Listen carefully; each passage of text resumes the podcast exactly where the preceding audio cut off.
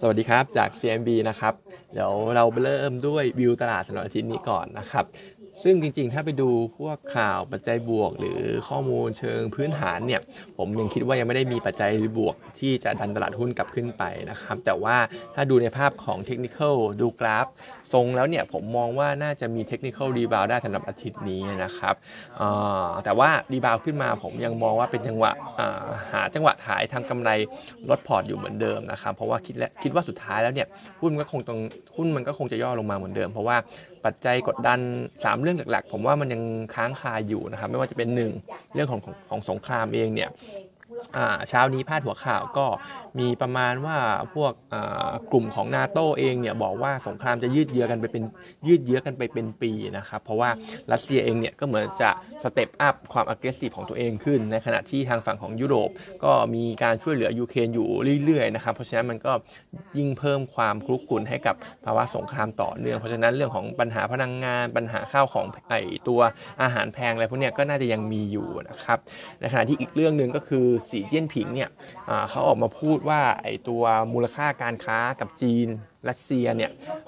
ในช่วง 5 เดือนที่ผ่านมาเนี่ยเพิ่มขึ้นเป็น record high แล้วก็คิดว่าในเดือนที่กำลังจะถึงตรงนี้ ถ้าตัวเลขออกมาก็จะเป็น record high อีกเดือนหนึ่งเพราะฉะนั้นตรงนี้ก็จะเห็นได้ว่าสายป่านของรัสเซียเนี่ยมันก็ยังยาวอยู่นะเพราะอินเดียเองเนี่ยก็ import น้ำมันของรัสเซียต่อเนื่องเป็น record high เช่นกันนะครับเพราะฉะนั้นก็ดูแล้วน่าจะเป็นปีก็เป็นไปได้สำหรับภาวะสงครามตรงนี้นะครับในขณะที่เรื่องที่กดดันเรื่องที่ 2 ก็คือภาวะโควิดในจีน ก็คือผมมองว่าจีนอาทิตย์นี้ก็คงยังไม่ได้มีพัฒนาการอะไรสำคัญด้านโควิดออกมาก็น่าจะยังหาความแน่นอนไม่ได้นะครับ แต่ว่าอันเนี้ยเรื่องของโควิดในจีนผมคิดว่าสุดท้ายแล้ว น่าจะเป็นเรื่องแรกที่ตลาดจะผ่อนคลาย เพราะว่าสุดท้ายแล้วโควิดก็น่าจะคอนเทนได้นะครับ แต่ว่าอาทิตย์นี้ก็น่าจะยังไม่ได้มีอะไรชัดเจนเพิ่มขึ้น ในขณะที่ผลกระทบจาก 2 เรื่องแรก ก็จะทำให้ตัวของเฟดเนี่ยดำเนินนโยบายการเงินแบบฮอกกิชมากขึ้น เพื่อที่จะคอนเทนตัวของเงินเฟ้อนะครับเพราะฉะนั้นเองโดยเพราะฉะนั้นก็จะมีโทนฮอกกิชออกมาเรื่อยๆสำหรับสำหรับทางทางนโยบายการเงินของทางอเมริกาเขา เพราะฉะนั้นเองเนี่ยก็ทั้ง 3 ปัจจัยผมมองว่ายังเป็นปัจจัยที่กดดันตลาดหุ้นอยู่ เพราะฉะนั้นรีบาวขึ้นมาก็คิดว่าน่าจะเป็นจังหวะขายออกไปอยู่เหมือนเดิมนะครับ ในขณะที่เรื่องอื่นก็อาจจะเป็นกลุ่มของโรงกันนะครับ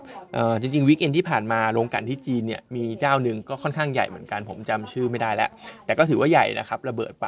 ตอนนี้พวก crack spread ของพวกดีเซล แตะ 60 เหรียญเป็นเรียบร้อยแล้วนะครับ อันนี้คือขึ้นมาจากช่วงก่อนช่วงโควิดเนี่ยคือต่ำกว่า 10 ขึ้นไป20 40 ตอนนี้แตะ 60 เหรียญเรียบร้อยแล้ว เพราะฉะนั้นพวก GRM อะไรของกลุ่มโรงกลั่นเนี่ยเราก็ยังคิดว่ายังดูดีอยู่ในช่วงของควอเตอร์สหรือว่า short term ตรงนี้นะครับ แต่ปัญหาก็คือ regulatory risk ในประเทศไทยของเราที่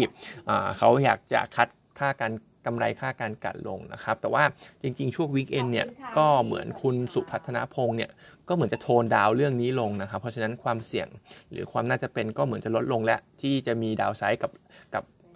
กลุ่มโรงกลั่น แต่ว่าต้องบอกว่ายังมีอยู่นะครับ เพราะฉะนั้นจริงๆเนี่ยส่วนตัวผมมองว่าวันศุกร์ราคาหลาย ๆ ตัวก็ลงมาเยอะ แต่ถ้าเอา safe safe เนี่ยไปที่ SPRC ดีกว่านะครับ เพราะอย่างที่ว่าเขาก็เป็น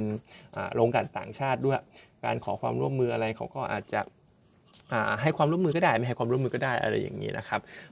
มันมีความเสี่ยงน้อยกว่ากลุ่มปตทที่เป็น national service เพราะฉะนั้น XTC 11 บาทต้นๆ ตรงนี้ ผมคิดว่าน่าจะเป็น trading buy ได้นะ target price ของเราเนี่ยอยู่ถึงประมาณ 15 บาทด้วยกันนะครับในขณะที่อีกเรื่องหนึ่งก็คือปัญหาของ inflation เนี่ยหน้าข่าวก็ลงเหมือนกันว่า ตอนนี้เพราะว่าเศรษฐกิจอเมริกานะครับ พวก กำลังซื้อในสินค้าพื้นฐานหรือว่าสินค้าที่อาจจะสำหรับผู้ที่มีรายได้ระดับล่างถึงระดับกลางเนี่ย วกกอสซ c รี่อะไรพวกนี้นะครับเริ่มมีผลกระทบเช่นกันนะครับเพราะว่าราคามันสูงขึ้นทำให้ demand อ่า spending consumer confidence อะไรพวกนี้มัน drop ลงไปนะครับแต่ว่าในอีกมุมหนึ่งเนี่ยสินค้าสันทนาการที่ใช้กำลังซื้อระดับกลางบนขึ้นไปหน่อยเนี่ยอย่างเช่นการท่องเที่ยวสายการบินหรือว่าพวกโรงหนังพวกเนี้ย demand พวกนี้ยังเติบโตแล้วก็ยังดีอยู่ เพราะว่าคน pent up มานานในช่วงของโควิดนะครับเพราะฉะนั้นก็ จะเห็นได้ว่าเงินเฟ้อเนี่ยเริ่มมีผลกระทบแล้ว แต่ว่ากำลังซื้อของคนระดับกลางบนเนี่ยก็ยังมีอยู่เหมือนเดิม เพราะฉะนั้น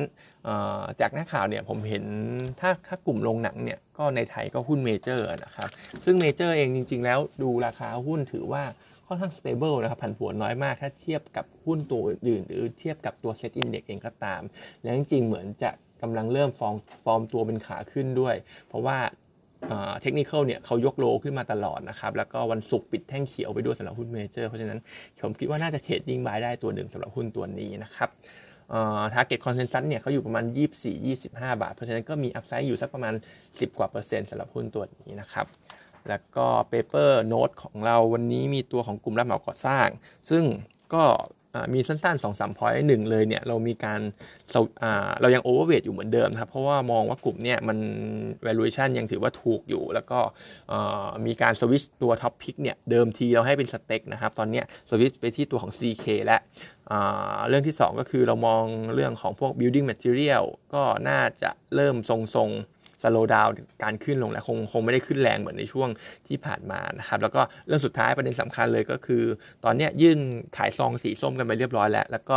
จะส่งซองกันเนี่ยภายในวันที่ 27 กรกฎาคม แล้วก็จะประกาศผู้ชนะเนี่ยภายในต้นเดือนสิงหาคมนะครับเพราะฉะนั้นอันเนี้ยไอสายสีส้มตะวันตกเนี่ยน่าจะเป็นคาตาลิสต์สำคัญเลย ถ้าใครได้ไปเนี่ยคิดว่าหุ้นขึ้นแน่นอนนะครับถ้าคนที่ได้ไป ซึ่งตอนเนี้ยที่เราสวิตไป CK เนี่ยเพราะเรามองว่ากลุ่มของ CK กับเบมมีโอกาสที่จะได้มากกว่ากลุ่มของสเต็ก BTS กัฟอะไรอย่างเงี้ยนะครับเพราะด้วยเรื่องของตัวประสบการณ์ในการสร้างอุโมงค์หรือว่าการเดินรถใต้ดิน รวมไปถึงตัวของอีกกลุ่มหนึ่งก็คือสเต็ก BTS g u f เนี่ยเขาอย่าง BTS เนี่ยเขาเคยมีช่วงปี 2 ปีที่ผ่านมาเนี่ยเขามีปัญหาข้อพิพาทกับทาง MRTA เขานะครับก็ดูคะแนนดูภาษีจะไม่ค่อยดีเท่าไหร่นะครับเราก็เลยคิดว่า probability เนี่ยอยู่ฝั่งของ CK ซะมากกว่านะครับก็เลยเลือก CK เป็น top pick target price เนี่ย24 บาทนะครับแต่ว่า ผมมองว่าสิ่งหนึ่งที่อาจจะประมาทตัวของกลุ่มสเต็กไม่ได้เนี่ยก็คือกราฟเนี่ยเขาคอนเนคชันค่อนข้างดีนะครับ เพราะฉะนั้นก็อันนี้เป็นเรื่องหนึ่งที่อาจจะประมาทไม่ได้อาจจะมีพิกล็อกก็ได้สำหรับตัวสายสีส้มตะวันตกนะครับ วันนี้ผมก็มีเท่านี้นะครับ